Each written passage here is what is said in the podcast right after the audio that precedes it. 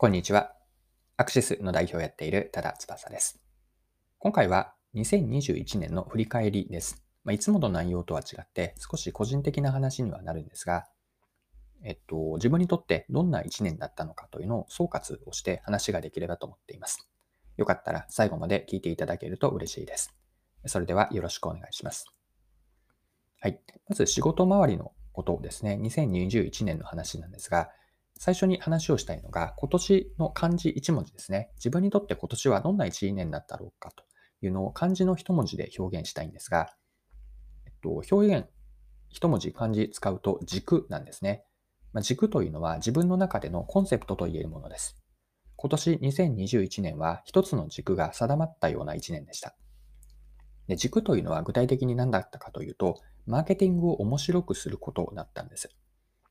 クライアントへのコンサルティング事業とか、または情報発信であるブログやニュースレター、ポッドキャスト等での音声配信も含めて、自分がやりたいことは、マーケティングは面白いということに、ということを相手に体験してもらったりとか、自分自身もそう実感できることなんですね。会社や個人でもいろいろとはやっているんですが、まあ、全てのことはこの軸に集約されるなと、そういう確信を持てた年というのが今年の2021年でした。で仕事周りのもう一つのトピックとしては、今年の2021年というのは、Google を辞めて独立をしてから丸3年になる年だったんです。もう一つあって、それが会社の方なんですが、去年2020年の11月に会社アクシスを成立しているんです。設立しているんですね。で設立後1年が経ったんです。まあ、1年間会社を無事にやってこられて、まずは良かったなと思っています。で、アクシスでの会社での事業は、程よくこう事業内容、仕事の内容、案件を分散できたと思っています。まあ、去年に比べて今年はクライアント数がおかげさまで増えて、各社も単発ではなくて中長期で支援するという関係が築けました。昔のつながりで本格的な仕事になったりと、良い縁に恵まれたのも良かったです。で、去年に比べて増えた仕事の一つに、お客さんとかユーザーへのインタビューがあるんですね。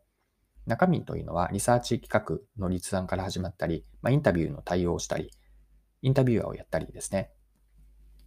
で、あとは分析やレポートも作ったりともあったんですが、去年まで以上にインタビュー周りの仕事を複数社で実施したというのも今年の特徴でした。はい。で、もう一つは、えっ、ー、と、トピック情報発信ですね。で今年もブログとノートで毎日更新ができました。まあ、365本ずつの投稿ですね。2021年の情報発信のハイライトというのは、ニュースレターとポッドキャストで登録数が増えたことです。はっきりとそれまでと比べて伸びが良くなったんですね。ニュースレターはこの10月にコンセプトを変えたんですが、購読登録者の方に読むメリットが届けられているレターになったかなと思っています。でレターでは変えたことによる自分自身への良い影響を持って、変えてからはレターの内容を考えやすくなりました。読んでいただくいただく方に、まあ、少しでもマーケティングって面白いと思ってもらえるために何を書けばいいのかだけに集中できているんですね。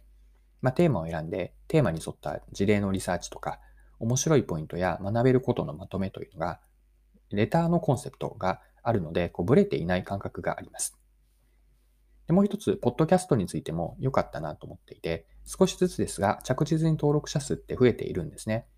まあ、それによって再生数も増えているんですが、日本のポッドキャストのマーケティングカテゴリーでは、ランキングのベスト上位10、最近ではベスト5に入ることもあるんですが、安定的に入るようになってきています。はい。では次の話ですね。インプットとアウトプットで仕組みを作ることができた。これも今年の良かったことかなと思っています。で2021年の今年というのは、普段読んでいる、目にするニュースとか、あるいは本ですね。日々のインプットとそこからのアウトプットをする仕組みがうまく作れたと思っている1年です。具体的な例を一つ挙げると、ニュース記事を読んでいるんですね。で今年の後半で試しに始めてみた1週間のまとめですね。マーケティング記事のまとめと解説というのを、えっと、ノートで配信をしてみたんです。で、これが自分にとっても良くて、インプットとアウトプットの両方で好循環が起こっています。1週間でおよそ1000個ぐらいの記事を読んでいて、これはもちろん記事タイトルのみを見ているというのも含めるんですが、その1000個のうち100個程度をしっかりと読んでいると。で、ここからさらに進めていくんですが、100個の中からまとめ記事用に1週間で約30個ぐらいはなるんですが、メモにストックをしておいて、30個からさらに10個前後を1週間のまとめと解説としてノートで配信するという、週に1回配信するという感じ、こんな流れをやっているんです。で、ノートでのアウトプット前提でニュース記事を読むようになったので、理解力が上がっていると感じています。まあ、記事を考えながら読めることと、メモに残した記事というのは週末に改めて目にするので、記憶にも定着しやすいんです。で、ノートではなぜこの記事に着目をしたのかと、あるいはどこが面白かったのかの解説も書いているので、自然と理解が深まるんです。で、あと、インプットとアウトプットでもう一つ今年新しく始めたことに、音声配信でのメモがあるんですね。で、音声入力をうまく活用できているというのも、今年のニュースというか、インプットとアウトプットのハイライトになるんですが、例えばニュースを読んで、えっと、気づきとか覚えておきたいメモというのは、その場でスマホに音声入力でメモをしています。使っているアプリは Keep という Google のアプリなんですが、自動で Keep からクラウド上で同期をするので、まあ、さっと音声入力でメモを入れておいて、後からパソコンでメモを修正し、ストックをしておくんです。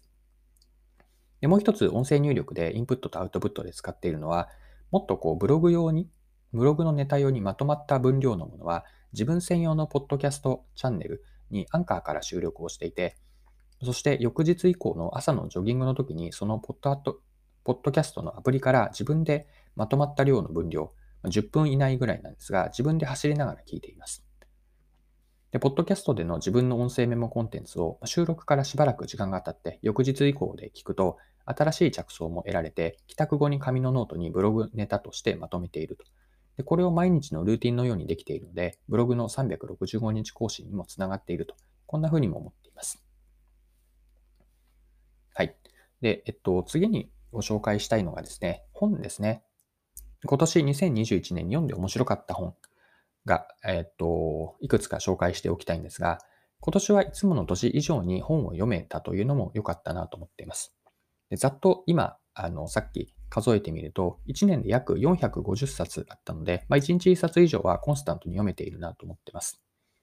で、その中でも仕事に活かせた本と、直接的に活かせた本というテーマでピックアップをして、本のタイトルだけ読んでいくんですが、えっと、10冊ここでピックアップします。1冊目がプレゼン思考。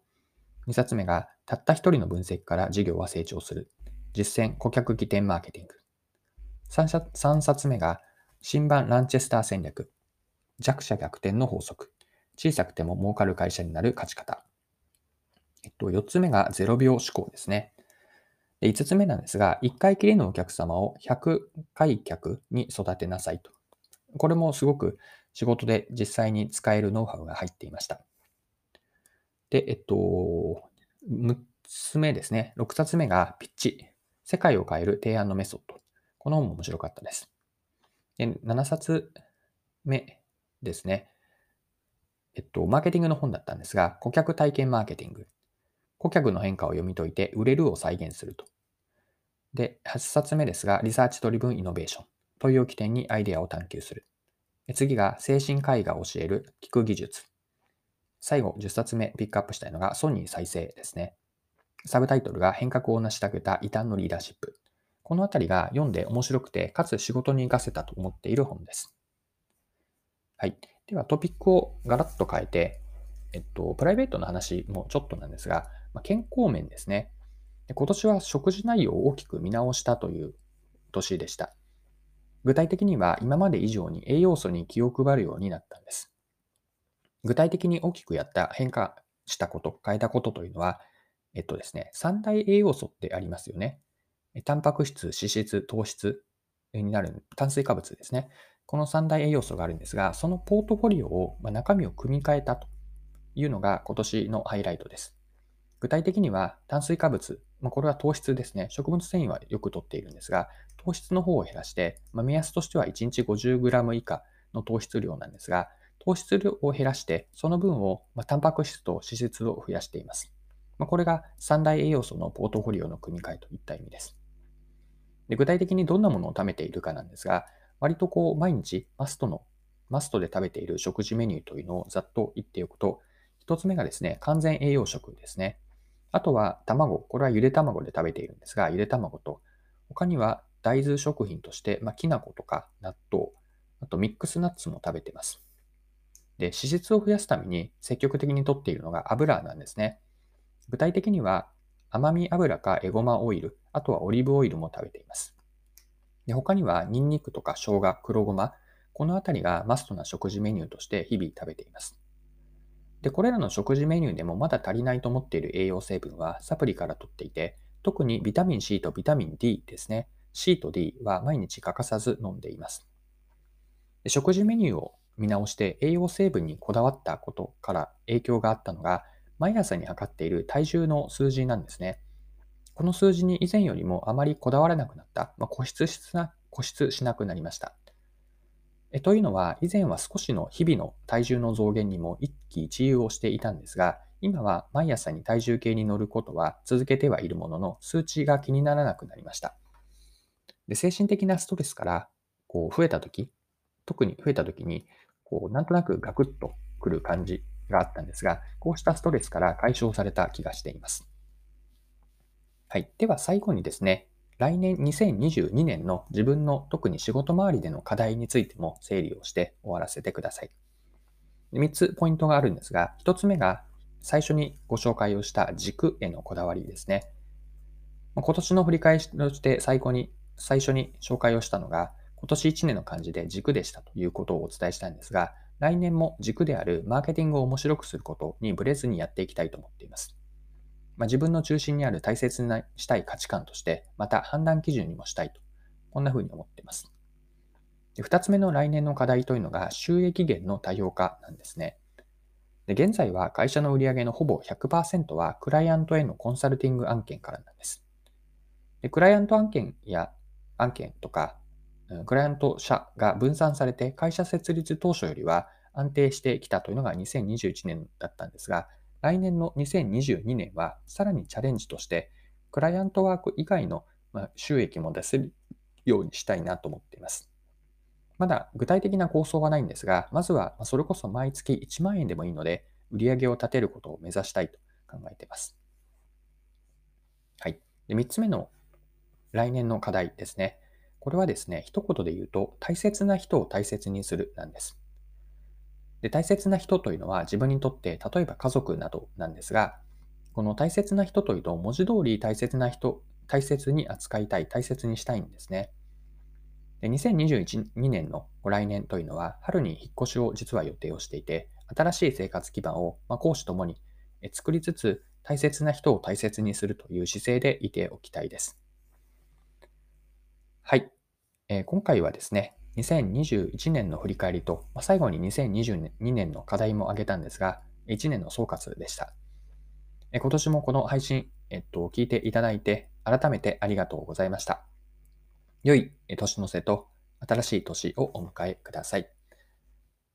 それでは今日も素敵な一日をお過ごしください。ありがとうございました。